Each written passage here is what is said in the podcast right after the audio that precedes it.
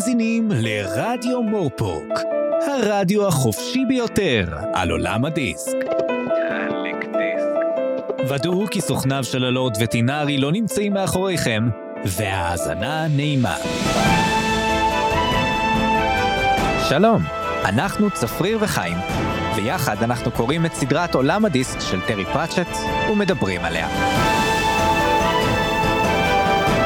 והפעם נדבר על פולחני קשב, או Equal Rights, הספר השלישי בסדרה. זה, זה הקול של המכשפות שלי, הוא לא כזה... דווקא ממש טוב. איזה כיף, אז אנחנו הולכים להיכנס לעולם המכשפות של טרי פרצ'ט. אה, סדרה שבוא נגיד, אני ואתה לא כל כך מנוסים בה. לא, האמת זאת הפעם הראשונה שאני קורא את הסדרה הזאת, את התת סדרה הזאת, ווואלה בשביל התחלה כזאת אני מוכן להמשיך גם זה ממש ממש כיף. אז אתה יודע משהו בוא נתחיל וחיים בוא נפתח את הרדיו ונשמע את החדשות של השעה. בהחלט הגיע הזמן. ערב טוב, השעה להתפכח, והרי תקציר האירועים שהם לא רוצים שתדעו. בראש האג'נדה סיפורה של אסקרינה סמית, הקוסמת ממין נקבה הראשונה בהיסטוריה, שהתקבלה זה עתה לאוניברסיטה הנעלמת. כלי התקשורת הממוסדת הסתפקו אולי בגרסה מגויסת ומסורסת זו, אך אנחנו צללנו לתוך הפרשה כדי לדלות עבורכם גם את הפרטים הלא נעימים והמשמעויות שמתחבאות בעומקה. הכל התחיל משמועות הלכתה בטרם עת של מכשפת כפר קטן ברמטופס שהתבדו במהירות. תחת זאת היא זכתה במתלמדת צעירה עם עבר מפוקפק ונטייה לסכן את סביבתה. מהר מאוד התברר שהחוליגנית לא יכולה להישאר שם, והיא נלקחה למסע ארוך, שבו פגעה בעסקים קטנים של אהולן קוטש, התפלחה לדוברה זונית, הסתננה לשיירת סוחרים, ולבסוף הגיעה לעירנו האהובה והריחנית, שם נחסמו בפניה שערי האוניברסיטה. אולם זה לא עצר את העבריינית הצעירה, שהצליחה להערים על צוות האוניברסיטה בהתחזות לעובדת ניקיון, ולהיכנס פנימה במרמה. על הסערות המוזרות והצפת האנק שפקדו אותנו ביממה האחרונה ונזקיהן אנחנו לא צריכים כמובן לספר. אך נשאל האם זהו צירוף מקרים שהן באו עלינו דווקא עכשיו, עת מכשפות מסתננות לאוניברסיטה וסדרי עולם משתנים. התעוררו מאזינים ומאזינות. עד כאן הדיווח היומי, ובחזרה לתוכניות הקבועות. איזה יופי, אז חסות אחת קצרה, ואנחנו ממשיכים. התוכנית משודרת בחסות אגודת הסוחרים הזונית. סחורה מעולה תמיד, ללא כל פשרות. סחורה משתנה בהתאם למלאי ויכולה להיות גם קיסמים וגם מדי משי, מעולה יחסית לסחורה שנשטפת תדיר בנהר האנק, תמיד הוא זמן יחסי לא מדיד ושקול באותה מידה לשנייה. טעות לעולם חוזרת, כפוף לתקנון. סתם, התוכנית לא תחת שום חסות, אבל היא כן בתמיכת המאזינות והמאזינים שלנו בפטריון, שעוזרים ועוזרות לנו לשפר ולפתח את הפודקאסטים שלנו, את הפודקאסט הזה ועוד פודקאסטים אחרים בעבר בו ובעתיד, אז תודה רבה לכל המאזינים והמאזינות, לתומכות ולתומכים שלנו, ושוב תודה רבה. בהחלט, ותודה לכל מי שנשארו איתנו גם בפרק הקודם למרות התקלות הטכניות אה, הנוראיות שהיו לנו, אבל הפעם אנחנו מקווים שאנחנו נשמעים הרבה יותר טוב, ואני גם אה, מקווה שזאת הפעם האחרונה, וחוץ מזה גרני אמרה שאם זה יקורה עוד פעם, היא אה, תיכנס בנו ואנחנו לא רוצים להתעסק עם גרני. אז זאת אומרת שהכל נשמע בסדר ואני נשמע תקין אוי אוי. לא צפיר צפיר מה קרה? הנה רגע רגע הנה. אוקיי זה אז שוב אני מתנצל הבעיה הייתה אצלי אה, בסופו של דבר היא תוקנה חיים ניסה כמה שיותר. אה, הוא ניסה לעשות אותי ב-AI שזה היה נחמד אה, ואומר גם משהו דבר או שניים אבל עדיין אנחנו נורא נורא שמחים שאתם איתנו. אז בוא בעצם נתחיל לדבר על הספר. אז קודם כל תמיד הידוע מי מה איפה ומתי. אז בוא נתחיל לדבר שהספר יצא במקור ב-15 בינואר 1987 ממש לא הרבה זמן אחרי הספר השני וזה יתחיל בעצם סדרה של טרי פרצ'ט שהוא כותב שני ספרים בשנה. זה פסיכי אוקיי? זאת אומרת הבן אדם כותב שני ספרים אחד בינואר אחד ב- לקראת אמצע אה, לקראת סוף um, השנה ואז הוא התחיל בעצם לעשות מין אמצע סוף אמצע סוף הוא ממש כתב את הספרים במקביל לפי מה שהבנתי גם כן. וזה לא שזה ספרים סופר קצרים זאת אומרת זה ספרים רציניים ספרים שאפשר ממש אה, לא ארוכים כל כך. בוא נדבר. הספרים עצמם הם כמה? 250 300 אה, עמוד? נכון. בוא טוב פנטזיה של היום זה משהו אחר אבל אני הייתי אומר שזה לא שזה איזשהו אה, נובלה או משהו כזה. זה ספרים באורך מלא. כן. אמ, באמת אם כשנדבר על הסוגה פה נוכל אולי להשוות את זה לספרים אחרים שהם אה, נגיד יותר נושקים ל-YA מפנטזיה שאנחנו מכירים היום אבל עדיין הייתי אומר שזה הישג מאוד מאוד מרשים. לגמרי הבן אדם היחידי דרך אגב שאני מכיר שעשה את הדבר הזה זה R.A. סלווטורי עכשיו אני לא יודע אם אתה מודע לזה אבל R.A. סלווטורי כתב שלושה ארבעה מי שכתב את האלף אפל הוא כתב שלושה ארבעה ספרים בשנה. זה פסיכי. ואני מדבר על 300-350 עמודים כל ספר. זה פסיכי לחלוטין הבן אדם מבערך שנת 1989-90 עד 93 כתב משהו כמו 12 ספרים. לא נורמלי הבן אדם אמ, וזה זה הכי הרבה שאני מכיר אם אתם מכירים מאזינים מכירים עוד בן אדם שעושה את זה אנחנו נשמח לדעת. טוב אם אנחנו מדברים על page count אפשר להתווכח ולומר כמובן סנדרסון אבל אני חושב שגם אין, אין פה כל כך מה להשוות. לסנדרסון היום לפחות יש אה, צוות ענק והוא יודע לעבוד טוב מאוד עם אנשים. אמ-המ. אה, אני לא מזלזל בכלל בהספק שלו כן? הוא בן אדם עם אה, מוסר עבודה פסיכי אבל עדיין הוא בוא נגיד שהוא כותב ספר של גנזך. גנזך הוא אומר שהוא מתייחס לזה כמו טרילוגיה שלמה שהוא כותב בשנה. וכמות העמודים בוא נגיד כל ספר של גנזך הוא יותר מכל שר הטבעות. נכון בוא נדבר על זה ככה והוא מסיים את זה פר שנה אז זה לגמרי פסיכי.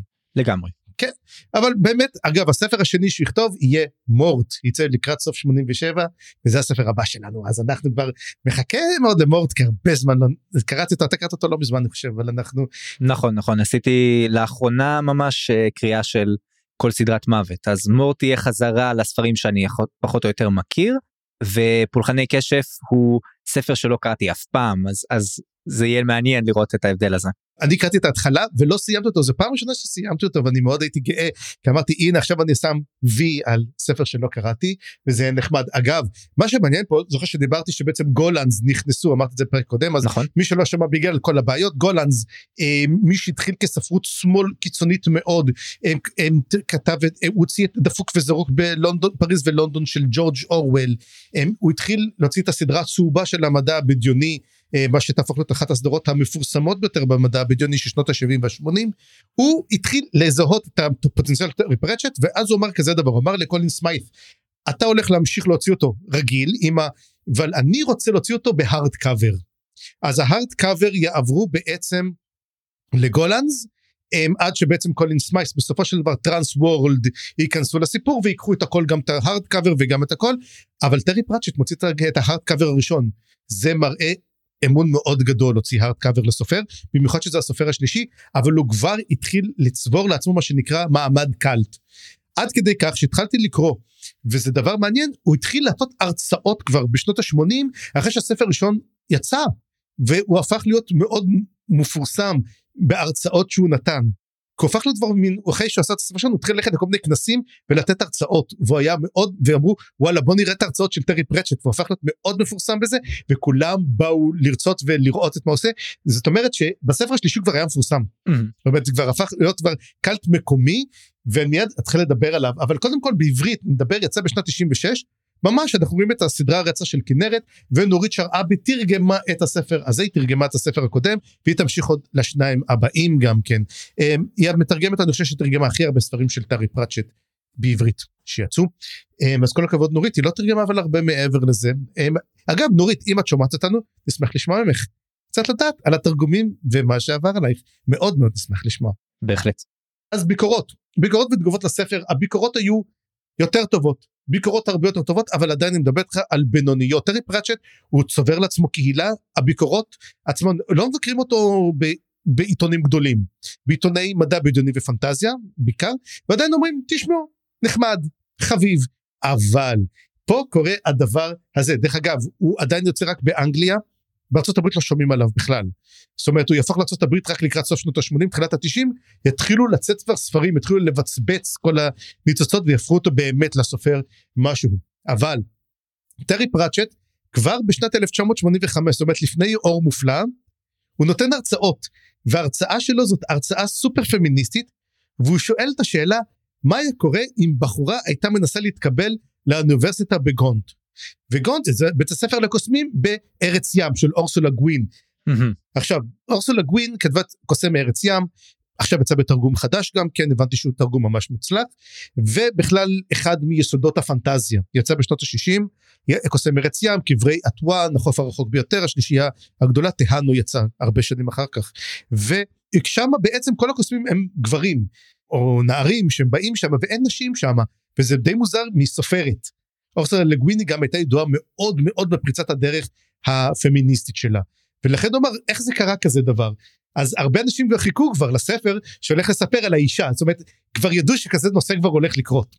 אבל השוס הגדול ביותר היה ש-BBC היה למה שנקרא הם, תוכנית שקוראים לה Women's Hour. הם היו לוקחים ספרים ועושים לו הסכתים.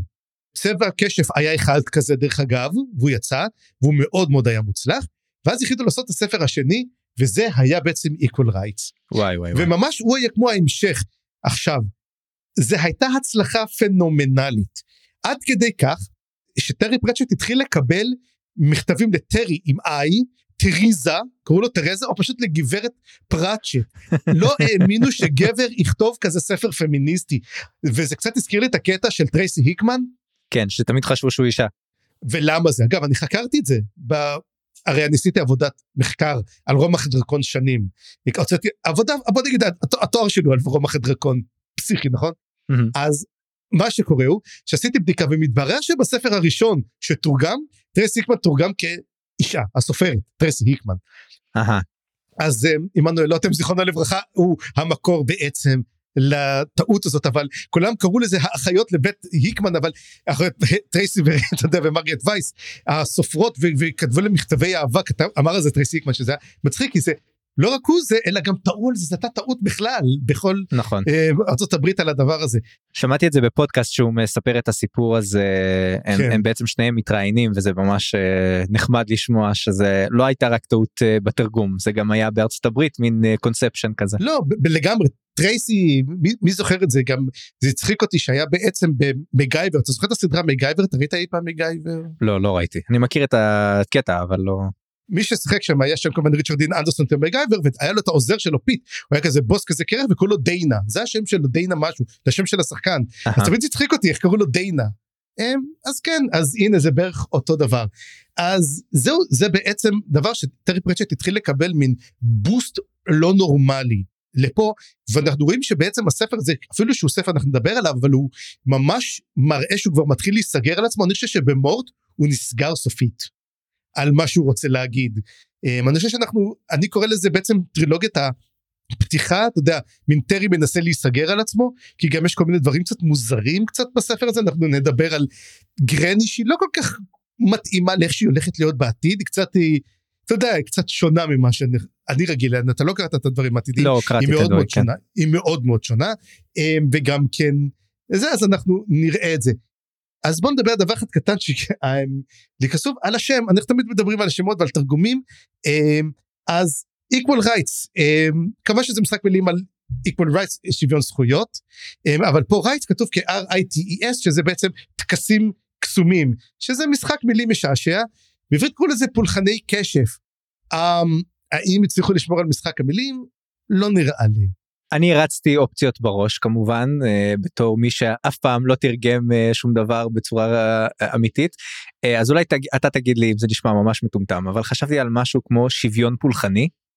על משקל שוויון מגדרי אוקיי לא סתם אה, לא אה, כן תשמע זה אפשרי צריך לדעת איך אתה רוצה או, שוויון פולחנים כמו שוויון המינים. שוויון פולחנים האמת היא אני לא חושב שצריך לקחת את המילה פולחנים או לקחת אפילו את המילה קסם או משהו כזה ולשחק עם זה אבל אה, קסם קשף אבל פולחני קשף לפי דעתי לא כזה עונה לא, לא כזה תופס את המשחק מילים מה שנגיד על שבוע הבא בכלל אנחנו נדבר בכלל על השם שמה ריצ'ו אותו רצחו אותו רמסו אותו באפר דרכו עליו השליכו את הגופה שלו לאנק וחיכו שהיא פשוט תצוף אחרי כי שום דבר לא טובע באנק למרות שאנחנו נראה שהספר הזה הוא לא קורה דברים כאלו. נכון אה, מצד שני אתה יודע משחקי מילים נורא קשה לתרגם ולפעמים אה, עדיף לבחור פשוט על משמעות אחת ולרוץ איתה ושזה יישמע קליט וטוב אה, נדבר כמובן גם שבוע הבא על זה אבל.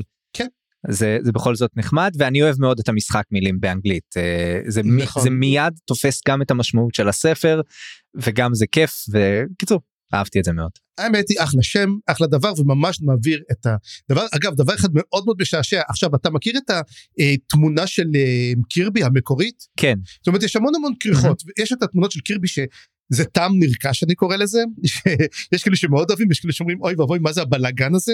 כן. כי זה תמיד כמו איפה אפי כזה מין איזה 70 דמויות נכנסות לאיזה ריבוע קטן ואתה מנסה להבין מי זה מי נגד מי אז יש את התמונה יש את הזה שרואים בעצם את אסקרינה מחזיקה את המטה שהוא מין חצי מטה הזה שהיא מחזיקה אותו מול קוסם והיא מחזיקה אותו ואם אתה תשים לב היא מחזיקה אותו וזה נראה כמו איבר גברי. עכשיו זה לא משהו שהלך לאיבוד ועלו על זה. וטרי פרצ'ט לא אהב את זה. לא היה לו אז יכולת לדבר על זה אבל הוא, הוא לא אהב את זה והוא אמר זה נורא פאלי וזה וקרבי אמר לא זה בטעות קרה אבל זה יצא משהו מעניין. לפעמים גם אם עושים משהו בטעות אה, יש לזה בכל זאת ערך זה אומנות הרי תופסים את זה ואנשים רואים מה שהם רוצים לראות כן. אמ, אבל אם כבר אני רוצה לדבר גם על משהו שהוא קצת מטה ולפני שאנחנו mm-hmm. נעשה הפסקה ונדבר על הספר עצמו.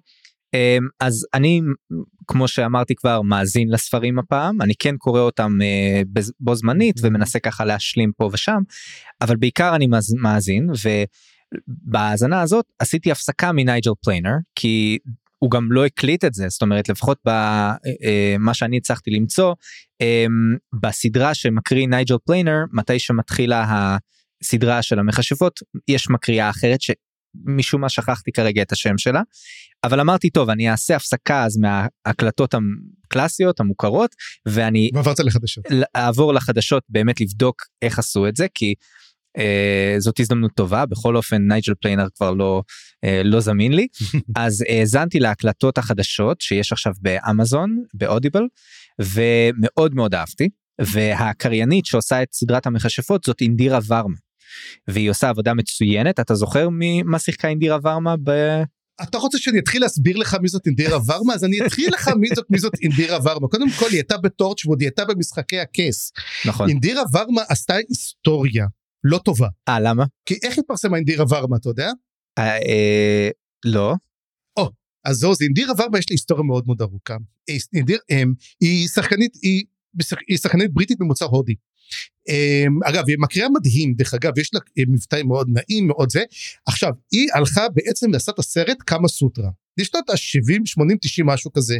סרט שהוא היה אירוטי יופיע שם בעירום אבל הוא צולם בהודו. ובהודו יש טאבו מטורף שאסור לצלם בעירום. והם הסתירו את זה וכיסו את זה והכל וכשיצא הסרט זה התפוצץ הסיפור הזה והיא הייתה במרכז של שערורייה שלא ידעו בכלל אם היא תשיג עבודה אי פעם אחרי הדבר הזה.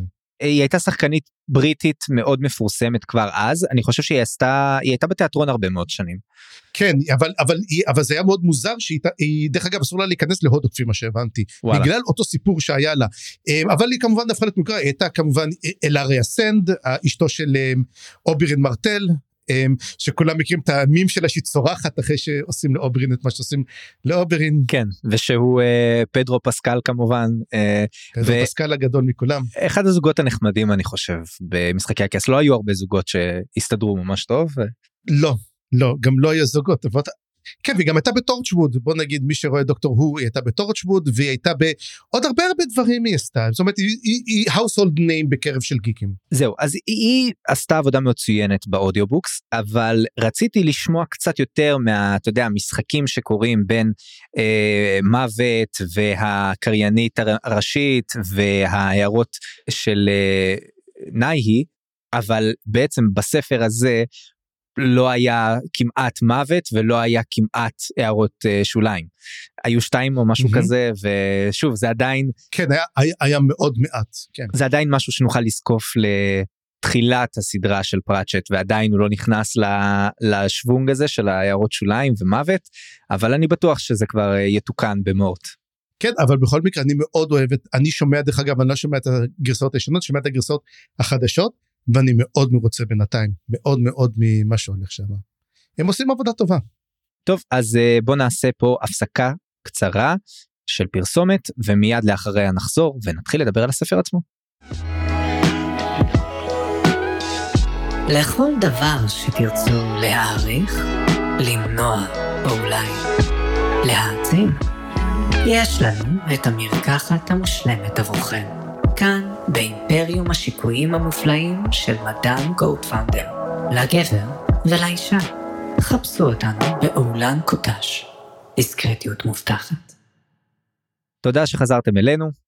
וצפריר, אני חושב שנתחיל מאיזה שהם אה, ביטים חשובים בעלילה וכל מיני נושאים שקשורים אליהם, אבל לפני כן, כן, בוא ניגע רגע במשהו שהוא יותר התמה הכללית של הספר, ואני חושב שזה די obvious, אבל נדבר על זה בכל אופן, כי זה מאוד מאוד חזק, ואם בספרים הראשונים, שנתייחס אליהם כרגע כסוג של אה, דואולוגיה, אין איזשהו תמה כללית ומרכזית הייתי אומר. יש אם נגיד תמה כללית זה סוג של פרפרזה ופרודיה על uh, טרנדים במדע בדיוני ופנטזיה מוכרים נכון זה בגדול הנושא Mm-hmm. בוא ניקח את הדברים המוכרים אה, את כהן הברברי וכל הדברים האלה ונעשה להם אה, מישמש ונעשה אותם בצורה מצחיקה וגם על הדרך סוג של אקספוזיציה לעולם הזה שהוא Mhm. הקנבס שעליו פראצ'ט אה, יבנה את כל הסיפורים בהמשך נכון אגב, אתה יודע מה זה מזכיר לי בעצם? נו. זה מזכיר לי את ה-Witcher, את, הספ... את, ה... את ה... The Last Wish, את האסופת ספרים, כי זה בעצם מין לקח מין סיפורי אגדות רוסיים,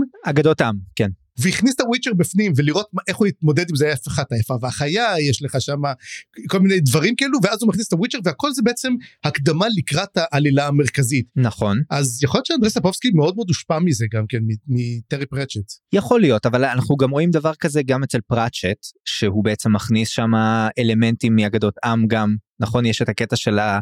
נגיד הבקתה של עמי ותמי כן אבל שם הם מדברים על זה שעמי ותמי הם חוליגנים והרגו סתם איזה זקנה מסכנה שחיה שם ו...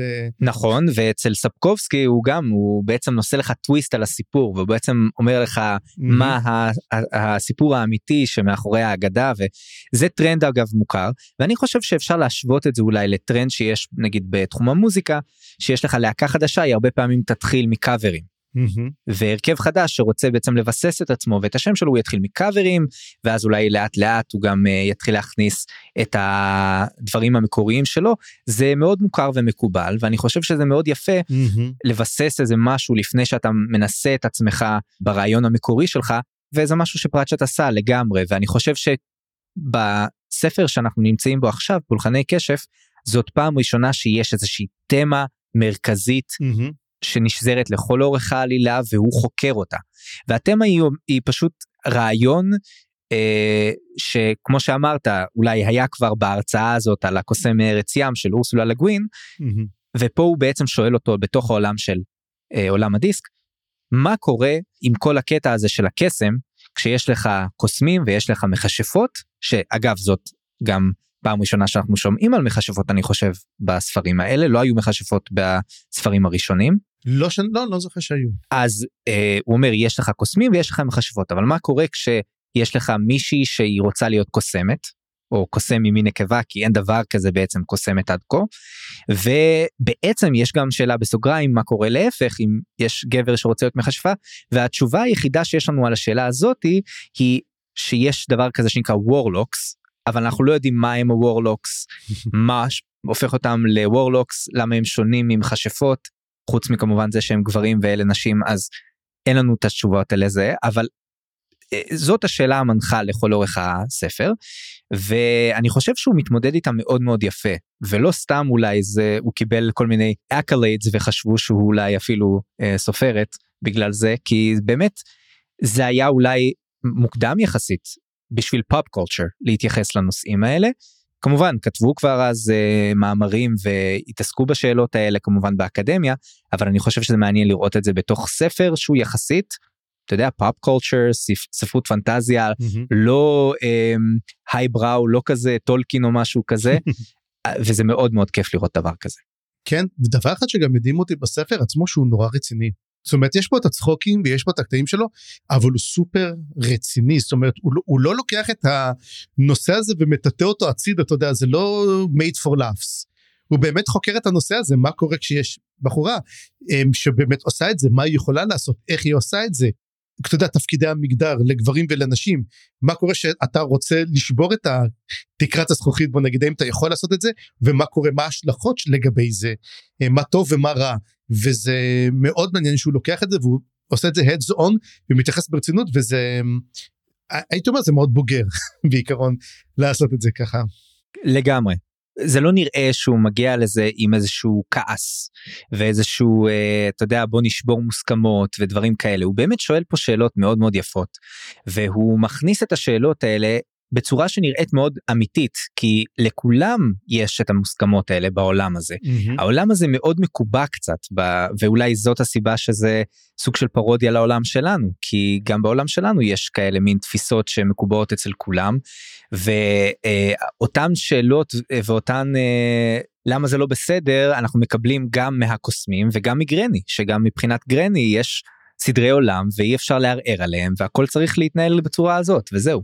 אז זה מאוד מעניין לראות את זה ככה גם בצד הזה וגם בצד הזה.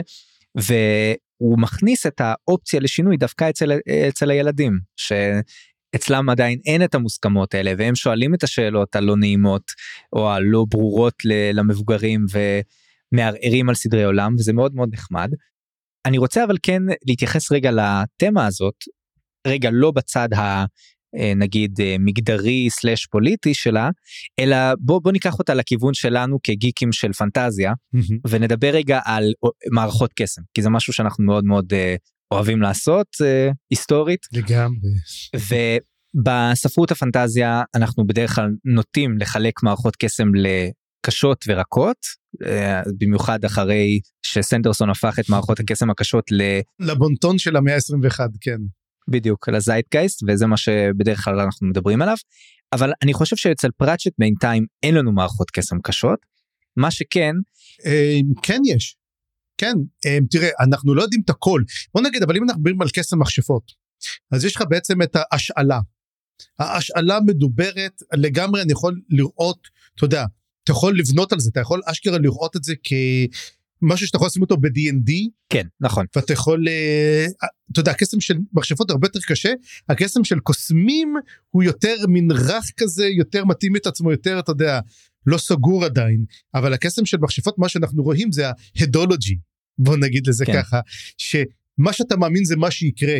לכאורה, יש פה מישמש, יש פה גם את הקטע הזה של ההדולוגי, שזה בעצם פסיכולוגיה, mm-hmm. יש לך את הצד של הצמחים, וזה גם משהו שיש לנו מקבילות אליו בעולם שלנו. יש את כל הצד של אתה יודע קריאת קריאת מזלות ועלי תה וקלפי טארות וכל הדברים האלה שזה אה, עוד משהו שנכנס מעל, מעל זה. זה אפילו עוד עוד נדבך נגיד ככה של אה, מכשפה.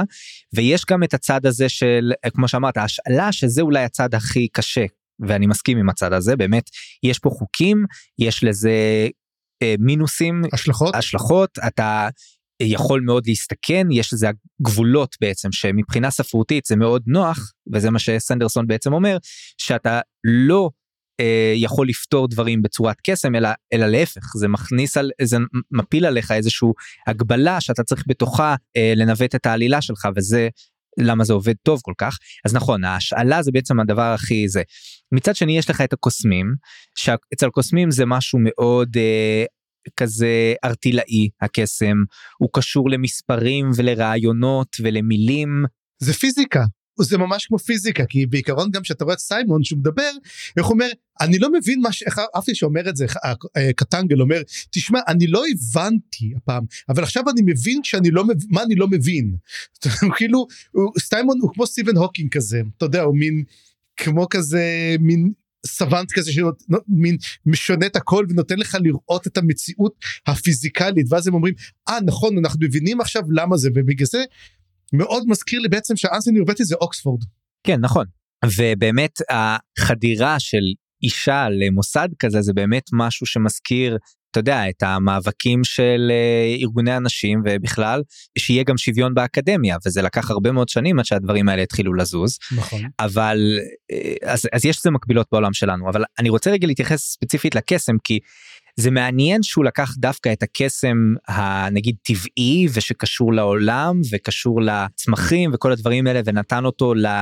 דמות שאני חושב שגם קיימת כיום. זאת אומרת הארכיטיפ הזה של מכשפת הכפר אני לא יודע אם אתה מכיר אבל אני, אני כאילו יש לי משפחה שגרה בקיבוץ ושם יש אז יש מכשפות קיבוץ? יש מכשפת כפר שמה כן והיא ממש אתה יודע עוזרת בכל דבר שקשור ללידה ו, ודברים כאלה ויש מין אלמנט כזה של חוכמה נשית שעדיין מאוד מאוד מוערך ומוכר וזה ואני חושב שזה מאוד יפה להכניס את זה תחת כל הכותרת הזאת של קסם נשי מהמם. ואז לתת לגברים את כל הצד הזה של האויבר חוכם, ה- ה- לנסות להבין דברים שלא באמת קיימים וליצור קסם שקשור יותר ל- לרצון ואתה יודע לברוא דברים יש מאין ולאש ו... אז זה מה- ברור לי לגמרי מאיפה הוא לקח את ההשראה לכל הדברים האלה אבל זה ממש מגניב שהוא הכניס אותם ככה בצורה מאוד ברורה לס- לספר וגם התחיל לערער ו- וככה לנקר קצת בתוך היסודות האלה ולבדוק כמה מהדברים האלה באמת וכמה מהדברים האלה זה סתם מוסכמות חברתיות כי למשל מהמם. וורלוקים קיימים ואסק היא קוסם או קוסמת ו- ובסוף כל הדברים האלה מאוד מאוד מתערפלים ובמיוחד לקראת הסוף שאולי אנחנו מתחילים להיחשף לקסם חדש. אמ, והקסם השלישי שמופיע פה אני מתלבט יש פה שתי אופציות מהמם. אופציה ראשונה זה מה שנקרא סורסרי שזה בעצם הקסם שבא לפני הקסם או הקסם המקורי והטבעי יותר הקמאי הבראשיתי הזה. נכון כן. מה שיצר את כל, את כל מלחמות העולם שם ו, ודפק את עולם הדיסק למה שהוא היום. נכון ואני לא רוצה להיכנס לזה יותר מדי לעומק כי זה מופיע בהמשך בספר סורסרי שעוד נדבר עליו נכון. אמ, אבל בהחלט יכול להיות שזה הכיוון כי גם מוזכר הקטע הזה של סורסרי בספר הזה. מהמם. אופציה שנייה שיש פה סוג קסם חדש שמופיע פה שזה בעצם הקסם שסיימון ואסק מביאים בסוף כשהם בעצם אה, מתחילים לייצר איזשהו קסם חדש שכתוב שהם אה, לא בדיוק יודעים מה הם עושים אבל הם בטוחים שזה חשוב משהו כזה הקוסמים האחרים. אמ, וזה קשור אולי לפתרון שלהם בסוף עם הישויות האלה ממדעי הצינוק אבל על זה נדבר קצת בסוף אז אני רק פותח פה אופציה ש... אני תמיד אומר שזה בעצם הלכו לעסוק בפיזיקה תיאורטית. אוקיי ש, שזה בעצם אתה יודע הם הולכים לחקור את הדברים האלו זה לא פיזיקה ממשית בוא נגיד מעשית. זה קצת אפילו איך אומרים את זה זה קב- מין קבלה כזאת יש שם מאוד מאוד אלמנטים כאילו גם קבליסטים מאוד בכל הנושא שלהם. כן לגמרי אז בוא בוא נגיד שהעמדנו את התמה המרכזית ככה במרכז ועכשיו נוכל אה, ל- ללכת קצת יותר בצורה כרונולוגית ולגעת בכל מיני תמות ועניינים שעלו תוך כדי. אז בוא נתחיל בעצם מההתחלה מהחיים ברמטופס ועד לרחובות אה, אהולן קוטש.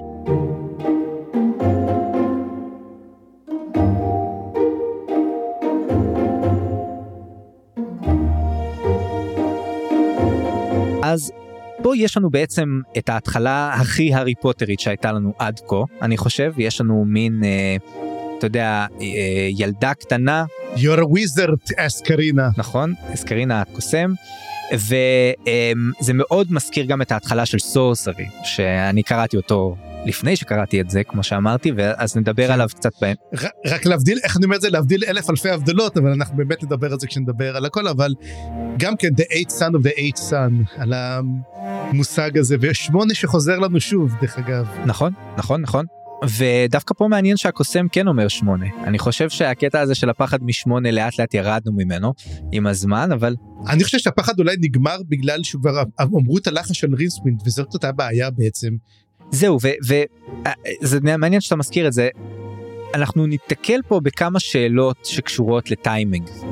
כאילו, איפה mm-hmm. הספר הזה ממוקם יחסית לספרים הקודמים, וזה לא ברור מכמה בחינות. קודם כל, בספר הקודם, רינסווינד אה, לקראת הסוף אומר שהוא יחזור לאוניברסיטה, ופה אין את רינסווינד, ואפילו יכול להיות שהיה בחופש היה בדיוק בבר באותו לילה.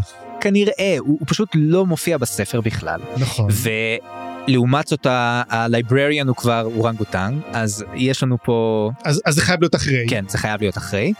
אמ, למרות שעדיין מה שאתה רואה פה הוא מן ה librarian הוא מאוד מוזר הוא לא הוא פשוט אתה יודע באים אליו עם בננות והוא נותן לך הכל שזה קצת לא מזכיר את הלברן בעתיד הדמות הצינית הזאת שמרביצה לכולם ועושה את הדברים האלו הוא מין מין הוא עדיין מין קופיף כזה חביב אבל הוא עובר שינויים אה, משמעותיים בהמשך שנדבר עליהם, אבל כרגע כן. הוא בהחלט עדיין לא מה שאנחנו מכירים. אפילו אסקרין אומרת שהיא היא הולכת לבקר אותו אז היא, היא באה מוכנה ישר עם בננה אבל אהבתי את זה גם כשהוא חושב שבעצם.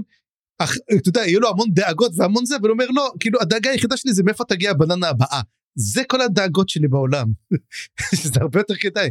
כן לכן הוא לא רוצה להפוך חזרה לבן אדם אבל ואתה יודע, האמת היא זה הזכיר לי מאוד מאוד את דאגלס אדמס בקטע של הדולפינים.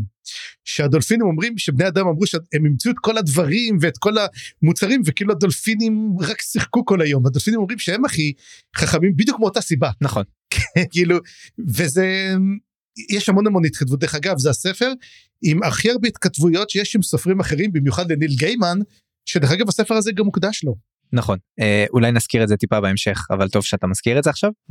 אני כן חושב שזה מעניין שהקאסט של הקוסמים השתנה לחלוטין.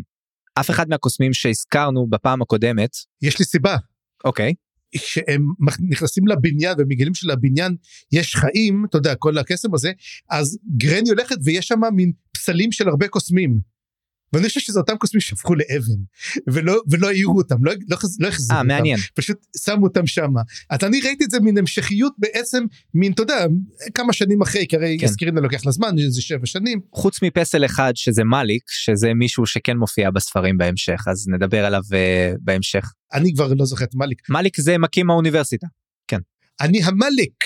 לגמרי. Um, אז אוקיי בוא בוא נעזוב את זה רגע בצד ונדבר על באמת על הפתיחה הזאת הארי פוטרית ויש לנו בעצם סוג חדש של uh, ז'אנר ספרותי שפראצ'ט מכניס פה לסדרה וזה באמת רומן החניכה הבילדונגס רומן שהוא קלאסי ויש הרבה מאוד ספרים שאנחנו מכירים ואוהבים בסגנון הזה ואסקרינה לגמרי מתחילה מ... אה, ילדה צעירה ועם הספר היא עוברת חניכה ובעצם הופכת להיות דמות מעניינת יותר. ובעצם יש לנו גם אה, סיפור מקביל עם סיימון אבל על סיימון נדבר אולי בהמשך טיפה. בכל מקרה זה בהחלט סוג הסיפור הזה ולכן אני חושב שהוא גם נושק בצורה הכי בוטה עד כה לז'אנר ה-YA ואני חושב שזה לא סתם שהספרים המאוחרים יותר שפראצ'ט יכתוב בהקשר הזה של מכשפות שקשורים לטיפאני אייקין הוא באמת ייקח את זה עד הסוף ל-YA. הספר הזה לא הייתי אומר שהוא YA או young adult כי הוא כן אה, מדבר גם על אתה יודע קודם כל כל התמה המרכזית הזאת של שוויון מגדרי היא מאוד אה, אה, לא הייתי אומר שהיא לגמרי מתאימה ישירות ל-YA וגם יש פה המון המון המון יופמיזמים וקריצות כאלה. רמיזות מיניות מטורפות. כן רמיזות מיניות ממש ממש אה, חזקות בספר הזה במיוחד בכל מה שקורה באנק מורפורק כשהיא מגיעה לשם עם גרני וכל הדמויות המעניינות שהן פוגשות. כן. אמ, פרצ'ט אוהב לעשות את זה הוא, הוא אוהב אה, את הקריצות האלה אני חושב שזה ההומור הבריטי שלו שאתה יודע בארצות הברית נורא מפחדים מהדברים האלה ובבריטניה דווקא לוקחים אותם בשתי ידיים אז זה ממש נחמד לראות ואני חושב שזה מספיק בשביל להפוך את זה לספר שהוא לא YA בהגדרה אבל הוא הכי קרוב עד כה ל-YA שיש לנו יש לנו גיבורה נערה בגלל שהגיבורה הצעירה יש גיבורה נערה שמתבגרת. סיפור חניכה. נכון וגם אנחנו רואים את זה דרך העיניים שלה אנחנו רואים את ההתחבטויות שלה התלבטויות שלה המבוגרים נראים כמו משהו יחסית אה, מטומטם רוב הספר חוץ מגרני שהיא היא מעניינת כי היא דמות שהיא אה, המבוגרת אבל בעצם היא נורא שונה משאר המבוגרים היא חושבת אחרת ויש בה משהו תמים כזה שלאט לאט משתנה עם הזמן למרות שגם יש לה את הראש על הכתפיים והיא כזה מאוד uh, down to earth יש בה משהו שהוא קצת תמים וקצת uh, עם הזמן עובר שינוי אז זה מעניין לראות שגם גרני היא לא סתם דמות uh, שטוחה מהצד היא גם דמות עגולה שעוברת דברים. יש לה arc משלה. אמ, אבל בעצם מסתמן trope חדש של פראצ'ט שהופיע כן בשני הספרים הקודמים וזה בן הלוויה הקסום. ואם בספרים הקודמים זאת הייתה התיבה או המטען שלנו אז פה יש לנו מטה שהוא לא מדבר אמנם אבל יש לו הרבה נוכחות. יש לו נוכחות ויש לו אישיות ולקראת הסוף גם הוא נעלב ו- ואתה יודע יש לו מין אה, משמעות שהוא uh, שהוא נותן מזכיר מאוד מטה שיבוא בספרים הבאים שאני שוב לא רוצה לדבר על זה יותר מדי נדבר על זה אז אבל בהחלט uh, יש לו חשיבות. האמת הוא הזכיר לי הרבה קצת להבדיל אלפי הבדלות את הגרזן של תור and Thunder שיש לו מערכת יחסים איתו שהוא נעלב ממנו והוא אתה יודע הוא כאילו אומר לו לא אני לא רציתי את אתה יותר טוב מהפטיש הישן שלי את אתה יודע ממש מערכת יחסים הוא מנהל עם, ה, עם הכלי נשק שלו וגם וגם אתה יודע אבל זה לא רק זה גם כן אנחנו צריכים לשים לב שהבן לוויה קסום הוא גם כן יש בו חלק מהנשמות גם של, ה, של האנשים שמופיעים. נכון וגם אני, אני חושב שכבר אם נסתכל על uh, טולקין יש לנו בעצם את הטבעת היא גם דמות בעצם mm-hmm. יש לה רצונות יש לה השפעה על העלילה uh, יש לה מערכת יחסים עם הנושא שלה ואני חושב שה trope הזה של אביזר קסום הוא לא trope פראצ'טי אבל אני כן חושב שזה trope פראצ'טי במובן של בינתיים זה מופיע בכל אחד מהספרים יש לנו בעצם אה, את הבן לוויה הקסום שמתלווה לגיבורים. אמ, כן צריך לזכור את זה שבדרך כלל ה trope הזה אומר שאתה צריך למצוא אותו יש לך למצוא את החרב הקסומה יש לך למצוא את הדבר הזה זאת אומרת אתה צריך להשיג אותו והוא אמצעי שלך לניצחון פה הוא מתלווה מההתחלה אבל זה קצת מין דוס אקס מאכינה כזה כי הוא תמיד מציל אותם. אה, נכון אה, אני חושב בספר הזה זה יותר מתוחכם מבספרים הקודמים. פה יש לנו טיפה הסבר מאיפה הדבר הזה הגיע mm. ולמה הוא כזה ועם הזמן גם אה, המעבר בין המטה לבין אסק זאת אומרת הכוחות של המטה עוברים בהדרגה לאסק והיא מפנימה mm-hmm. את הכוחות שיש למטה אז אני חושב שזה בדיוק מין קריצה למין uh, תהליך פסיכולוגי קלאסי שאנחנו בעצם מקבלים uh, לאט לאט מפנימים את הדברים שאנחנו עוברים ואת החינוך שאנחנו מקבלים אנחנו מפנימים, מפנימים אותו פנימה ולאט לאט הופכים להיות במידה מסוימת ההורים של עצמנו אז אני חושב שזה משהו כזה שבעצם מבוטא בתהליך הזה. אה, ואצל המטען לעומת זאת אין לנו מין תהליך כזה זה פשוט לא. זה פשוט מפלצת בין מימדית שאי אפשר נכון. לדעת מה קורה איתה. טוב אז בוא נדבר רגע על דראם בילט שהוא בעצם הקוסם הזה שמותיר את המטה שלו נותן אותו לאסק כשהוא חושב שהיא בן והיא בסוף בת. אגב איך תרגמו אותו בעברית? אז זהו אני לא יודע אין לי אין לי שום אה, מידע על התרגומים של הספר הזה לצערי המקורות הרגילים שלי לא יכלו לעזור הפעם אבל אה, אז ככה דראם בילט קוראים לו תוף גזר עץ. או אוקיי שזה תרגום אה, מילולי. כן. אה, גרני ווטרווק זה, זה סבתא רוח שעווה נכון?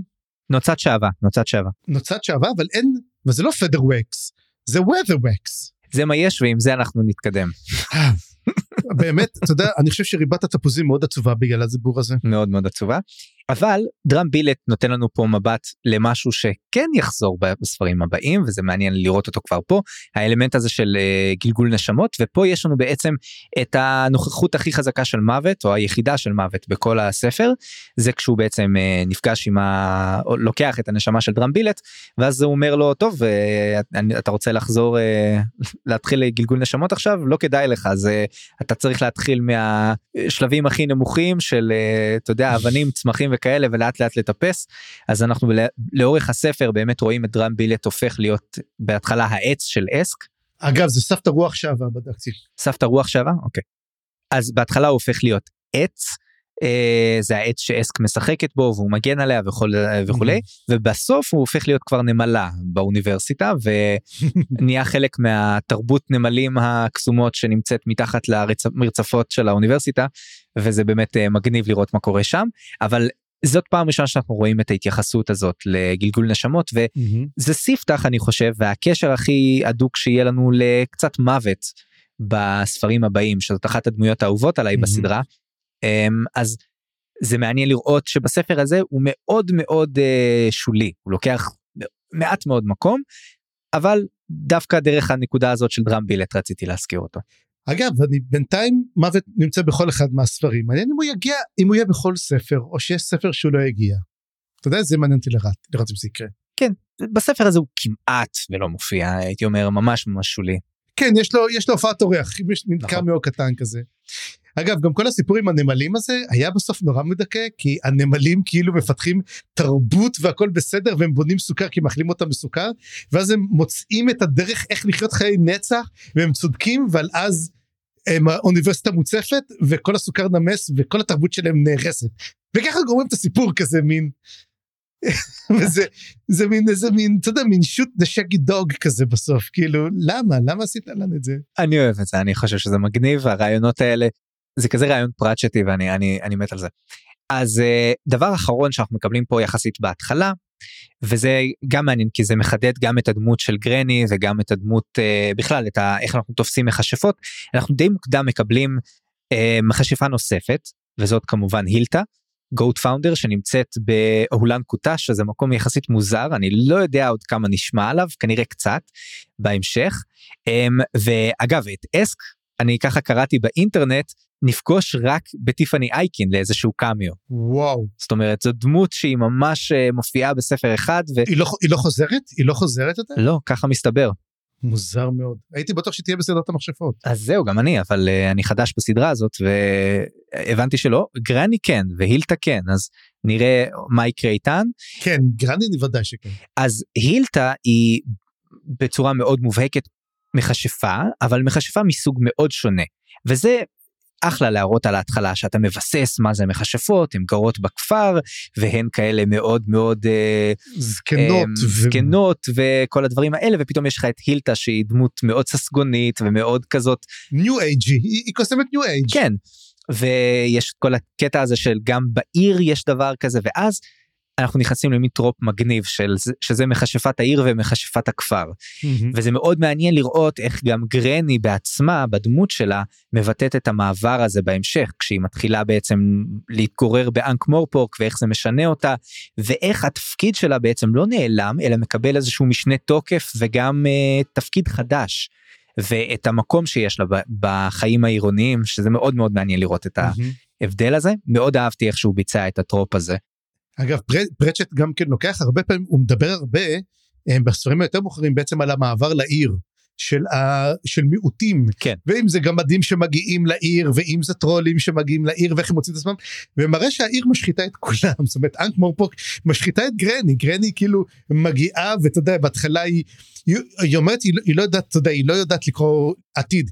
לעומת אה, לעומת הילטה שלגמרי יודעת לקרוא יש לה כדור בדולח שהיא רואה אותו והיא מסתכלת באמת היא, היא יכולה לראות עתיד. אבל היא לא עושה את זה טוב. לא גרני אומרת שהיא יודעת לקרוא אבל היא לא היא לא טובה בלהמציא, היא לא טובה בלתת את זה בצורה כן. ש... ובסוף באמת אני כבר לא יודעת מה להמציא כבר קדימה תעשי משהו כי אני כבר כי כל פעם היא קוראת היא קוראת בתה ובאמת אין לי מושג מה להמציא אבל למרות שטילטה יש לה באמת יש כמו או רוצה לדעת לאיפה נעלמה לאיפה נעלמה אסק ואז היא מסתכלות והיא יכולה לראות בעצם בכדור שלה הילטה כן יודעת לקרוא, לראות את זה היא לא צריכה להמציא 아, אה. היא ממש יודעת לראות גם גרני מסתכלת אני חושב שגרני כן גרני לא, היא אומרת, היא אומרת אני לא רואה מה זה, היא לא רואה מספיק טוב, אז היא אומרת אולי אני מסתכלת בצד הלא נכון, אז היא אומרת לה היטה לא, את, זה פשוט יש את כל הקסם, בגלל זה את לא יכולה לראות. זה פשוט, היא לא, היא לא התעסקה בזה כי בצד זה שטויות. הן יכולות, יש להם את הכוח הזה, פשוט היא מעולם לא הייתה צריכה, ואז שהיא הפכה להיות קוסמת עיר, היא כן צריכה. זה משהו שמצופה ממכשפות עיר להיות ולכן היא צריכה להמציא את זה כי אין לה את היכולת למרות שאנחנו רואים שהיא נורא נהנית דווקא מהתפקיד שלה והיא משנה את הבגדים שלה והיא מתחילה להיות סדומה יותר לאיתה. כן זה הארק של גרני הוא באמת אה, או, או, מגיע לשיא שלו באמת בעיר וביחסים גם עם הקוסמים והיא מקבלת שם מקום והיא רואה שאיך מעריכים את, ה, את המכשפות בעיר אבל אני חושב ש... פרצ'ט עושה את זה בצורה מאוד מעניינת ובצורה מאוד מאוד חומלת. אני חושב שהמעבר לעיר שבאמת כנראה זו תמה מרכזית אולי בכל הסדרה שהיא מופיעה בכל מיני ספרים אולי נזכיר אותה בהמשך כשנראה אותה אבל אני מסכים שהיא קיימת ובמיוחד כשנראה את זה את הספרים שמתרחשים בעיקר בעיר אז אנחנו נראה את זה יותר אבל המבט של פרצ'ט הוא לא איזשהו צריך לחזור לחיי הכפר והעיר היא רק משחיתה וכל הדברים האלה. הוא אומר כן יש סכנות בעיר והעיר זה מקום אפלולי ומלוכלך אבל בהחלט הוא גם מסתכל על זה במשקפיים ורודות יותר והוא אומר mm-hmm. תראו יש גם קסם בעיר ויש דברים מאוד מאוד uh, מדהימים שקורים שם והחיים שבעיר יש בהם uh, את היופי של עצמו ואני חושב שהוא אומר את זה ב, הוא, הוא מראה את זה בצורה מאוד מאוד נעימה אני חושב סך הכל. כן אפילו שהוא מלכלך על האנק מורפוק בכל הזדמנות עדיין מין אתה אומר לעצמך יש קסם לעיר הזאתי אתה יודע וזה מאוד מעניין לראות אני גם אהבתי במיוחד את כל הקטע הזה של ה... שהיא מגיעה ואתה יודע שמה בעצם מכשפות בעיר רוצות רוצים מהם שזה כל השיקויים אתה יודע של הם, כאילו מה שאתה צריך מה שצריך לקרות ומה כאילו למנוע את מה שרוצים לקרות ולקרות מה שלא רוצים שיקרה וכמו שאומרת לה למשל שהיא כותבת ויש את הכתיבה הגרועה הזאת אתה יודע שאתה מזל שאינדירה ורמאק מקריאה את זה נורמלי כי אני קראתי אחר כך איך היא כותבת את, המ, את המכתבים וזה כמעט לא ברור לגמרי מלא שגיאות כתיב. כן. ואז היא, היא אומרת לה כאילו תגידי לה הבעלה לא מבקר ב... למה באמת באמת היא קוראת לו היא קוראת לו אדון פעם בשבועיים והיא כזה דה, דה, דה, דה, דה, דה, ומתחילה כל פעם אתה יודע אה, "אה, את לא מבינה את לא מבינה ככה וזה די מצחיק כי, אנחנו לומדים שגרני וות'רווקס היא גם כן אין לה ניסיון בוא נדבר ככה. כן, אני גם אוהב איך שאינדירה ורמה מצליחה לתת את כל הניואנסים האלה של גרני בצורה מדהימה. וכל הקולות האלה שכשכותבים אותם אני לא יודע בדיוק איך זה אמור להישמע אבל היא נותנת בדיוק את הקול הנכון זה הרבה פעמים לא מילים זה כזה כל המף האלה כל הדברים האלה שהם כן על המטאטה ואז הוא נוטס אפור ושומעים כזה כל מיני דברים כאילו והיא עושה את זה ממש טוב. כן היא עושה את זה מדהים וזה מה שהכי נהניתי בו בקריאה הזאת אבל בוא נגיע לחלק של הספר שאני הכי פחות נהניתי ממנו כן. ותגיד לי אם אתה שותף לזה או, או, או שזה רק אני אבל מהשלב שאסק בורחת ויוצאת בעצם למסע לבד זה היה השלב שבו קצת איבדתי את השוונג והייתי צריך קצת אה, אתה יודע לתת לזה איזה כמה זמן אה, מנוחה ואז להמשיך שוב. אבל שמה בעצם אסק יוצאת למסע מהמם. לבד וזה חשוב זה תהליך חשוב ברומן חניכה שלנו שבו אסק מגלה גם את הסכנות וגם את הכוחות הטמונים בה וכל הדברים האלה. אבל זה חלק קצת לא ברור. אמ, יש שם את כל הקטע הזה שהיא נמצאת עם הזונים שזה חמוד יש לנו צועני ים אה, גם בספר הזה וגם באיזו עוד סדרת ספרים אתה זוכר אולי? יש לנו צועני ים. המצפן הזהב כמובן. נכון יש לנו אצל פיליפ פולמן. מעניין אם אה, אה, זה הם חשבו אחד על השני אני לא יודע הוא כתב את זה אחרי הרי נכון? אני חושב שהוא כתב את זה אני חושב שפיליפ פולמן כתב את זה כמה שנים טובות אחרי. אבל אה, אתה יודע זה מין trope מגניב אבל צוענים זה לא trope אה, חדש יש לנו בכל מיני Mhm. ספרים את האלמנט הזה של עם נודד ואולי כזה אפילו אחד שלא כל כך סומכים עליו ויש כלפיו כל מיני אה, סטיגמות וכל מיני דברים כאלה כן. דעות קדומות ודברים כאלה. אז פה הזונים דווקא מאוד מאוד נחמדים הם עוזרים ל... הם מצילים את אסק הם עוזרים לה הם מאוד אה, הם הפוך על הפוך הם כל כך אה, כל כך לא ישרים שהם נורא ישרים כי אתה כבר יודע אתה יכול להיות בטוח שהם לא ישרים אז אה, זה כמובן הבדיחה של ההפוך על הפוך הזה אבל בהחלט. קטע נחמד אבל לא חשוב במיוחד מה שכן אסק מגלה לאט לאט שהיא סוחרת ממולחת כאילו ושהיא למדה כל מיני דברים מקרני ושהיא יודעת אה, אתה יודע גם לעשות ברנדי וגם אה, או פיץ' ברנדי לא זוכר מה זה היה שם פיץ' ברנדי מ- מחלב. וכן וגם ל- ככה לתפוס את ה... את הסוחרים שמנסים לעבוד עליה וכל הדברים האלה. אחר כך היא מצטרפת לשיירת סוחרים ששם היא נפגשת עם סיימון והקוסם שמוביל אותו אני שכחתי את השם שלו כרגע אה, מה, סגן, סגן המנ... המנ- לזה לא זוכר את השם שלו. אני זוכר את קטנגל, אני לא זוכר את השם האחר. כן קיוטנגל אני חושב שזה גם אגב. קטנגל, כן. אמ, ופה נזכיר רגע את הדמות הזאת של סיימון שהיא בעצם סוג של היפוך מגדרי כזה הייתי אומר כי בסוף היא מצילה את סיימון אז סיימון הוא סוג של הנסיכה או הקוסם אה, אתה יודע הנערה שהגיבור מנסה להציל אז פה כמובן יש לנו היפוך מגדרי דמזל אין דיסטרס. מצד שני הוא דמות מעניינת הוא מאוד מצויר, מצויר ככזה חנון וכל הדברים האלה אבל בעצם הוא מאוד מאוד חזק וחכם והקוסמים נורא מתרשמים ממנו למרות החזות והגמגום שלו וגם הוא עובר סוג של ארק ולקראת הסוף הוא באמת אה, אה, אחרי שאסק מצילה אותו נראה שהם סוג של זוג נכון לקראת הסוף אה, כן, הם זוג. ויש להם סוג של את הקסם החדש שמפתחים כמו שהזכרנו כל הדברים האלה. אבל uh, זה מעניין לראות את ההיפוך המגדרי וגם את זה שיש לנו פה עוד דמות שהיא צעירה ועוברת תהליך אבל בהחלט לא דמות מרכזית כמו אסק. כן, אגב, אה, סיימון, אה, תמיד כשנראיתי את זה, זה הזכיר לי ישר את סיימון דה סורסרר, שהרי אנחנו מכירים אותו מהמשחק מחשב. אז הלכתי ובדקתי ואמרתי, רגע, מתי יצא משחק מחשב? אז ראיתי שיצא ב-93. אז אמרתי, אין סיכוי, זה הספר יצא ב-87. אז הלכתי לבדוק, וזוכר, שמעתי לך על מנהרות הארנבות שאתה מגלה ואתה לא מודע לזה? כן. מתברר שהיה כזה דבר שקוראים לו סיימון דה סורסרר, והוא אחד מהתלמידים של ישו, קראו לו שמעון הקוסם. אהה שהוא בעצם היה קוסם שומרוני, שהוא התנצר, ואז הוא ניסה, אתה יודע, להוריד את רוח כוסף, וזה הפך להיות מין, זה מין מיתוס נוצרי, מאוד ידוע של סיימון דה סורסרר. אז אמ, זה היה מאוד מאוד אמ, מדהים. אגב, עד לפה גם כן, יש את המושג שמעונות, הסימוניה, שאתה בעצם קונה את המעמד שלך. מעניין. אם אתה למשל, אתה יודע, הוא למשל רצה לתת כסף כדי לקבל את הקסמים, אז אם אתה למשל, אתה יודע, יש לך כומר שיש לו הרבה, בוא נגיד למשל, איך קראו לו, בורג'יה, הרי עשה את זה, הפך להיות האפיפיור, כי הוא שילם הרבה מאוד כסף, גם כדי להיות האפיפיור. אז זה בדיוק זה, אז הנה זה סיימון דה סורסרר, ומשם המקור. אז הנה זה הרגע בפודקאסט שבו אנחנו מגיעים לדבר על משהו שממש לא חשבתי שנדבר עליו, תודה צפריר.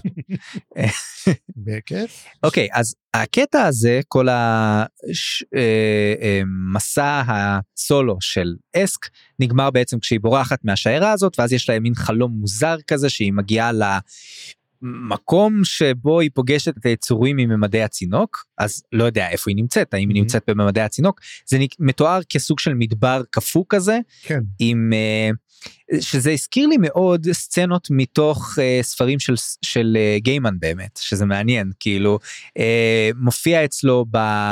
אפילו מי שראה את גרסת הטלוויזיה של אימים אמריקאים יש שם מין סצנות כאלה עם באמת מקום כזה שרואים את החלל רואים כוכבים רואים uh, אה, מין שטח פתוח כזה אבל זה בעצם סוג של מדבר. ואני חושב שזה מאוד מעניין האלמנט הזה זה מאוד מזכיר מיתולוגיה מצרית לפחות לי ה image הזה. זה הזכיר את למעשה אני לא יודע אם ראית את Moon Knight uh, של Marvel uh, עדיין לא עדיין לא אני רוצה לראות. ויש שם את זה. את המדבר הענקי. כן וזה מאוד מבוסס על על המיתולוגיה המצרית כמובן נכון? וגם אה, אני חושב שזה לא סתם זה מזכיר מאוד דברים לפקרפטים ששם גם mm-hmm. יש לך הרבה פעמים חורבות של אלים של uh, במצרים העתיקה יש כל מיני דברים אם אני לא טועה. um, אז יש לך באמת את הדברים האלה ואתה יודע המיסטיקה שמסביב לפירמידות וכל הדברים האלה. אז זה ה image שאנחנו מקבלים בסיוטים של אסק שכמובן בהמשך קורמים עור וגידים ועוד כל מיני tentacles uh, וכל מיני דברים שנוספים. כן אגב אם אנחנו מדברים על הדבר הזה אני רוצה בעצם להחזיר אותנו להקדשה של ניל גיימן. יאללה בוא. כי כשהוא מדבר על ניל גיימן אז הוא אומר לו גם כן שהוא מדבר תודה רבה שהשאיל לי את העותק האחרון ששרד של ה Liber Paginarum Fulvarum. עכשיו זה לטינית אוקיי ליבר זה ספר. פג'ינריום דפים. דפים נכון. פולברום צהוב. זאת אומרת ספר הדפים הצהובים זאת אומרת דפי זהב. דפי זהב של המתים. זאת אומרת שאתה מבין יש את book of the dead וזה book of the yellow pages of the dead זאת אומרת זה בעצם ספר הטלפונים של המתים. כן שזה בדיחה מאוד מגניבה וזה בדיחה פנימית של גיימן ושל פראצ'ט שאיפה זה עוד מופיע אתה זוכר? בסנדבן זה מופיע בסנדבן גם. וגם בבשורות אה, טובות. אוקיי. בגוד אומן זה גם מופיע.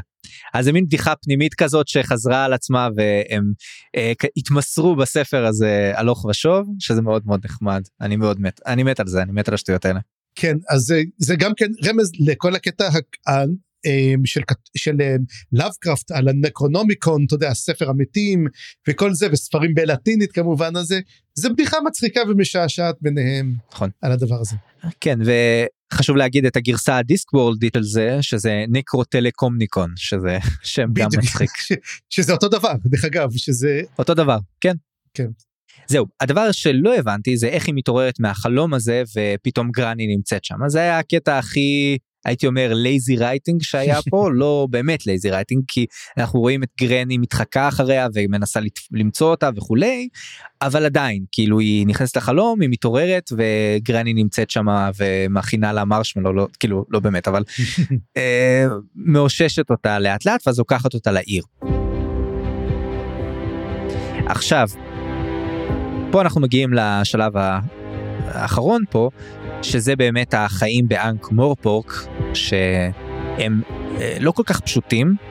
בהתחלה כשאסק מתחילה לנסות להגיע אה, להיכנס לאוניברסיטה היא לא מצליחה ואז גרני מוצאת בעצם את הפרצה ובעצם דרך מיסס וויטקר שבעצם נמצאת שם בצוות שמנקה ומסדר והיא בעצם אם הבית של האוניברסיטה שזאת כנראה, אני לא זוכר, אבל זאת כנראה דמות שתופיע יותר בהמשך, ושהיא דמות כן חשובה בספרים.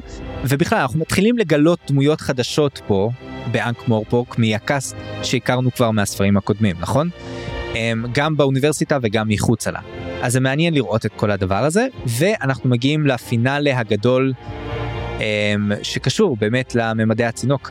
רגע צפרי היה לך משהו לומר קודם על מיסיס וויטקר או רוזי או האמת היא משהו, אני, אני אני אגיד לך משהו מעניין, נו. קטן. אז סתם, בקטע של זה שמת על הכביסה, אז יש איזו בדיחה שם על גנדלף שאומרת שההבדל בין קוסם אפור לקוסם לבן זה פשוט כמה הוא שומר על הבגדים שלו. כן זה אחלה בדיחה שזה קצת מצחיק כי, כי גם גנדלף מעשן כל הזמן, אז אולי בגלל זה גנדלף אפור. וגם גנדלף מוזכר בתחילת הספר אז אין סיכוי ש... שהוא לא חשב על הבדיחה הזאת. נכון. אה, וזה דבר שבאמת רציתי להגיד על הדבר הזה, כי המון מהבדיחות של הספר הם על העולם שלנו, וזה נורא שובר לי כל פעם את זה. כי למשל, היא אומרת, ואז היא אומרת, משווים בשביל העולם שלנו, ואמרתי, אתה לא יכול לעשות את זה, כאילו, זה כמו שהיה היה פעם סיפור בספר של D&D, הם בממלכות נשכחות, ומישהו פותח תריסים צרפתיים, ואתה יודע משהו? זה שבר, כאילו, איך יש לך בעצם, אתה יודע, וכמו למשל גם קוראים להם ג'יפסיס, אבל אין ג'יפסיס, כי אין להם איג'יפ, אז איך, אתה יודע, זה מין כל מיני דברים קטנים כאלו, שאתה מתחיל לחשוב עליהם, והוא מאוד מאוד, אתה יודע, אומרים לך למשל, הוא מדבר על מרלין, למה מרלין היה גבר, ולמה גנדלף, או כל מיני דברים כאלו, וזה, תראה, זה נחמד בהתחלה, אבל לקראת הסוף הוא נותן המון בדיחות כאלו, קצת, אני חושב שתתמקד בעולם, אל תשווה אלינו. אז אני חושב שפראצ'ט חשב על זה בצורה מאוד פרגמטית. אני חושב שהוא הבין מה הוא עושה פה, הוא לא, זה לא התפלק לו, זה לא בטעות. אני חושב שבאמת אה, הדרך הכי טובה לחשוב על זה זה כאילו בן אדם מעולם הדיסק מספר את הסיפור לאנשים מהעולם שלנו. כן. והמספר באמת שובר את הקיר הרביעי הרבה פעמים ומדבר אלינו. וספציפית על הנקודה האחרונה שאמרת קראתי איזשהו קטע שם אה, שפראצ'ט בעצם עונה על, על הדבר הזה והוא אומר אם אה, לא זוכר אם זה היה רעיון או משהו כזה אבל אבל כן שאלו אותו את השאלה הזאת ואמרו לו למה אתה אומר Gypsies כשב Discworld יש גרסה jelly baby. שזה jelly baby כן. אה קראת גם את הרעיון הזה? כן, קראתי את הרעיון הזה לקראת. אה, אז הוא אוקיי. אמר ש- אז הוא אמר שכן, זה הוא לוקח שבכל עולם יש Gypsies, כן. הוא- תראה, אני מבין את הדבר הזה, זה קצת אספול, אוקיי?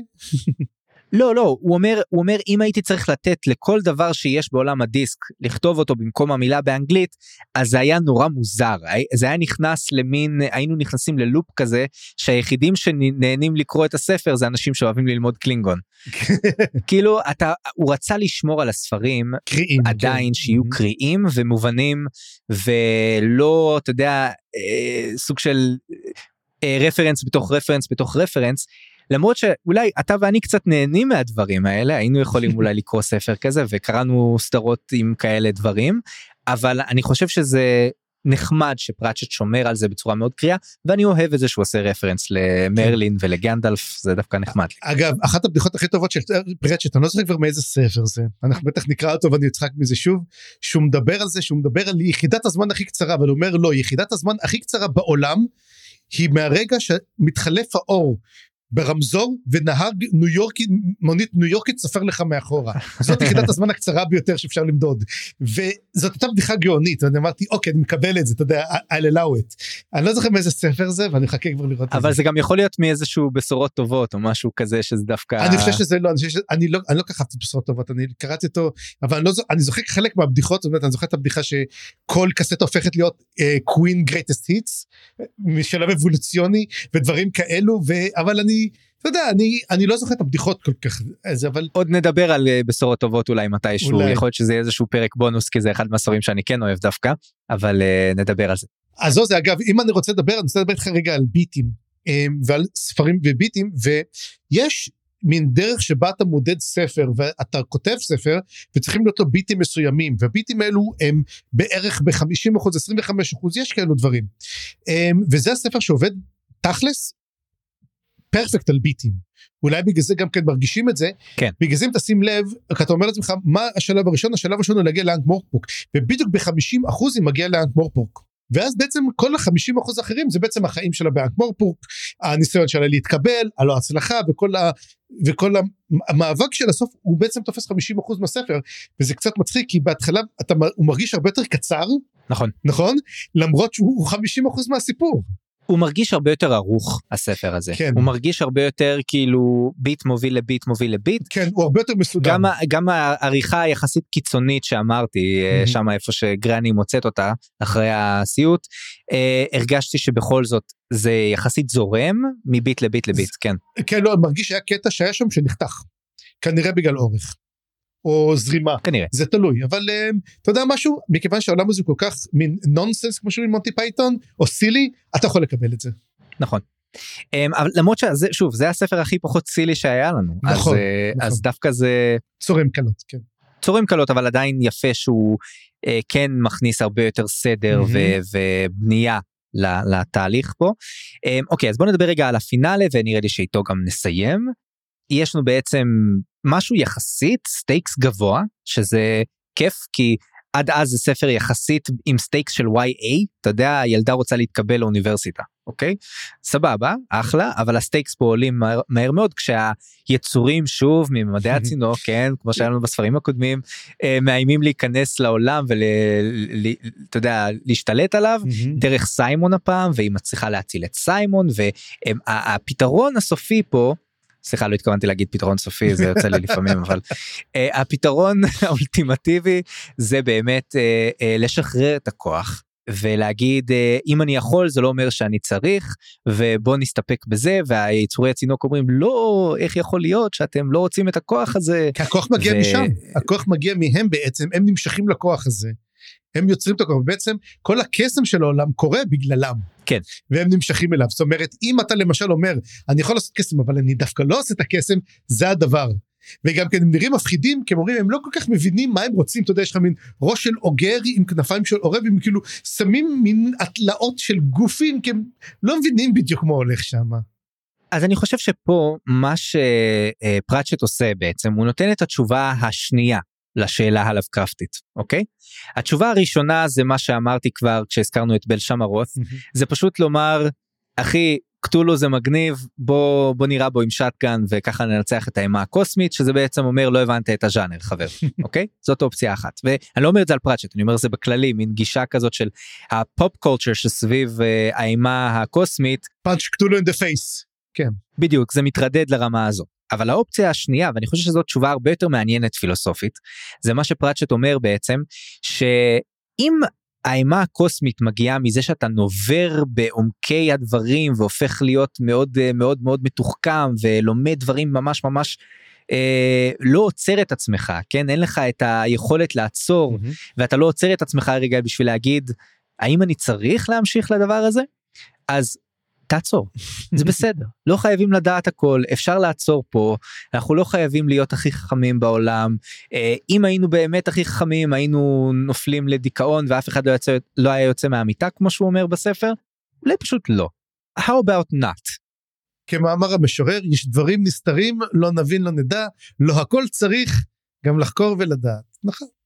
בדיוק אז זאת מין תשובה כזאת פילוסופית מעניינת של אה, פרצ'ט שזה מעניין. אני לא יודע אם זאת תשובה שהוא ילך איתה לכל אורך הספרים אבל גם אני לא יודע כמה עוד נחזור לאימה הזאת של ממדי הצינוק. אני חושב שקצת מיציתי. התחלתי קצת למצות את הנקודה הזאת. אני חושב אנחנו נחזור אליה עוד הרבה. עוד הרבה נחזור אליה. בסדר. אמ, אבל אולי ניתן לה טוויסט אחר אולי ניתן תשובות אחרות אולי נעמיק את הרעיון הזה שמתחיל להופיע פה. כן כי אם תשים לב אין, אין לנו big bad הם ה big bad של ה- של ה Discworld זאת אומרת כל פעם שאתה רוצה להעלות את ה stakes אתה אומר Dungeon Dimensions באים. אתה יודע זה מין השאלה כמה אתה באמת יכול לשחק על זה כבר. כן בספר השני היה הרבה big bad שנבע דווקא מהרוע האנושי שזה נחמד. היה את כל האוקולטיסטים אה, את בני הכת והיה לנו את ה- אה, אלה שרדפו אחריהם שכירי החרב וכל הדברים האלה. יש לנו את האלמנט הזה ובספר הראשון היה לנו את הקרולים שגם להם היה את האלמנט הזה של לחקור יותר מדי ולחפש יותר מדי אחרי האמת ומדעים מדויקים וכולי. הם פה האימה באמת והרשע מגיע באמת מממדי הצינוק ואני חושב שזה יהיה מעניין לראות אם זה מופיע עוד וכמה זה מופיע עוד בספרים הבאים.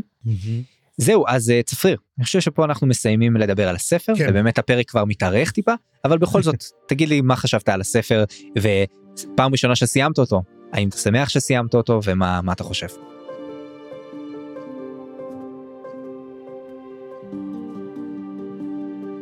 אה, תשמע, אני תמיד שמח אה, לקרוא ספרים, ואתה יודע, טרי פרצ'ט ולהתחיל, כי אתה יודע, תמיד אתה אומר, אוי, רציתי לקרוא את הספר, אבל אה, אתה יודע, אין לי את הזמן של דברים אחרים, יש לי בקלוג וכל זה, אבל סוף סוף יכולתי, עשיתי, ואני חייב להגיד שהוא... אה, לא כזה איי איי איי גדול, זאת אומרת, אני, אנחנו, בוא נגיד, אנחנו עוד מעט נגיד את השלישייה שלנו, יש לנו שלישייה שאפשר לתת, אז אפשר לראות איך אנחנו עושים את זה, אבל אם אני חושב שהוא יתחיל להיעלם במהלך הזמן, זאת אומרת, הוא ייזכר כספר חביב, אבל אתה יודע, הוא היה נחמד, הוא היה רציני, אנחנו רואים, אבל כמו שאני אומר, זה מין התחלה קצת מוזרה של כל הסיפור הזה, וכל הכיף וכל הפאן וכל הצחוקים, לא, אני זכרתי שהוא לא היה הרבה צחוקים. ובגלל זה הוא לא, אתה יודע, הפסקתי אותו, אני הפסקתי אותו די במסע של אסק. Mm-hmm. אז אמרתי, טוב, כי זה לא, לא מתקדם, מה זה מעניין אותי, סיימון סוסר וכל הדברים האלו וכל זה. אז פה, כי גרני כן עניין אותי, וגם כל הסיפורים האלו לא כזה עניינו אותי, אז אני מחכה ואני אומר, כן, אבל הוא נחמד, אם הייתי נותן לו ציון, אה, מתוך עשר הייתי נותן לו שש. וואלה. אוקיי, אז אני אגיד שכרגע אולי זה פעם, בגלל שאני פעם ראשונה קורא אותו, אבל בינתיים נהניתי ממנו הכי הרבה, מכל הספרים. Mm-hmm. אני מסכים שהוא פחות, אה, אתה יודע, להתגלגל מצחוק, אבל משהו בכתיבה שלו הרגיש לי הרבה יותר אה, שלם, הוא הרגיש כמו ספר שבנוי טוב מההתחלה ועד הסוף, והספרים הקודמים היו קצת אה, מקוטעים, הספר הראשון בכלל, הספר השני מרגיש כמו המשך של הראשון, אז אני לא יכול באמת להגדיר אותו כספר שעומד בפני עצמו. זה ספר שעומד בפני עצמו מההתחלה ועד הסוף, מאוד התחברתי לדמויות, במיוחד גרני, אבל אני אמרתי לעצמי, אם זאת הפתיחה של סדרת המכשפות, אני רוצה לקרוא עוד מהסדרה הזאת, וממש רוצה להכיר עוד. אגב, אתה שמת לב שהזכיר את, אה, את אוג, נני אוג? לשנייה. אז אני לא ממש זוכר את נני אוג, כי לא קראתי את הספרים הבאים עם נני אוג. נני אוג היא בעצם ה counterpart של, של גרני, היא מגניבה לאללה ואני ממש מחכה כבר לקרוא עוד פעם אותם, והיא מופיעה שם ומזכירה אותה שהיא נמצאת שם איזה מישהי נני הוג, אז היה נחמד לראות שכבר, אתה יודע, יש איזה מין foreshadowing לדמות הזאתי, אז אה, כן. פשוט פגז. אז, אז זהו, אני, בשביל פתיחה של תת סדרה בעולם הדיסק, אני מאוד מרוצה ואני רוצה לקרוא עוד. כן. ואני חייב לומר שגם אולי זה בגלל שהרגע קראתי את זה וזו פעם ראשונה שאני קורא את הספר, אני נהניתי ממנו הכי הרבה עד כה. אני חושב שזה היה הספר שהכי נהניתי ממנו. אוקיי. יש, לי, יש לי מין תחושה שבספרים הבאים זה אולי טיפה ישתנה, אבל כרגע אני מאוד מרוצה. אז, אז מה שלושת הראשונים שלך? מקום שלישי, שני וראשון. אני חושב ש...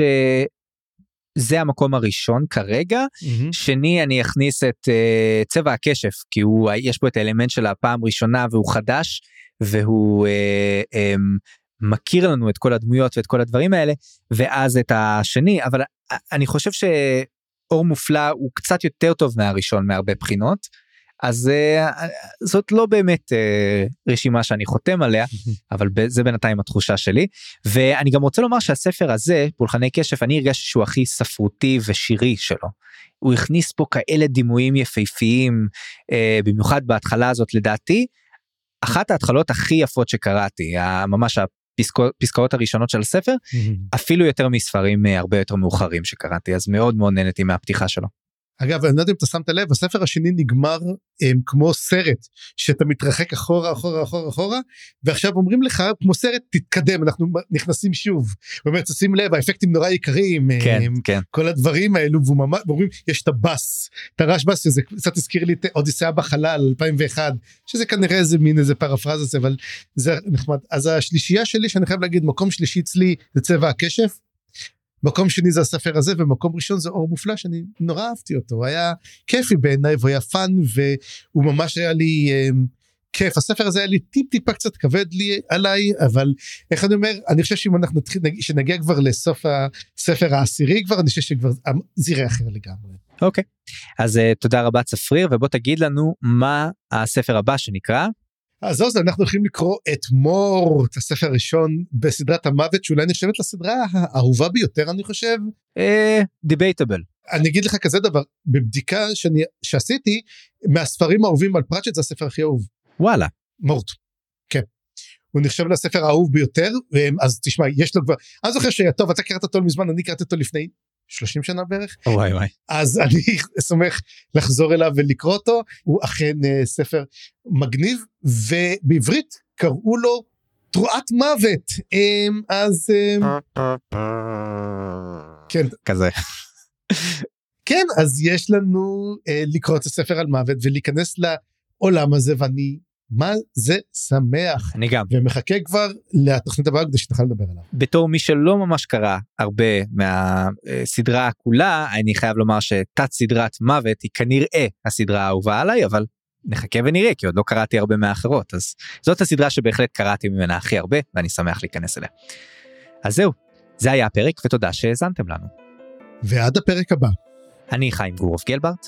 אני צפריר גרוסמן. תוכלו ליצור איתנו קשר בקבוצת הפייסבוק ובערוץ הדיסקורד שלנו, פרטים בתיאור הפרק. ואם אהבתם מה ששמעתם, דרגו את הפודקאסט באפליקציית הפודקאסטים החביבה עליכם, וספרו עליו לחברים. עריכה וסאונד חיים גורוב גלברט. רדיו מורפורק ימשיך לפעול באומץ ולהביא לאור את כל האמת שהם לא רוצים שתדעו. המשיכו לחשוב בחופשיות היכן שלא תהיו מסביב לעולם, ועד הפעם הבאה.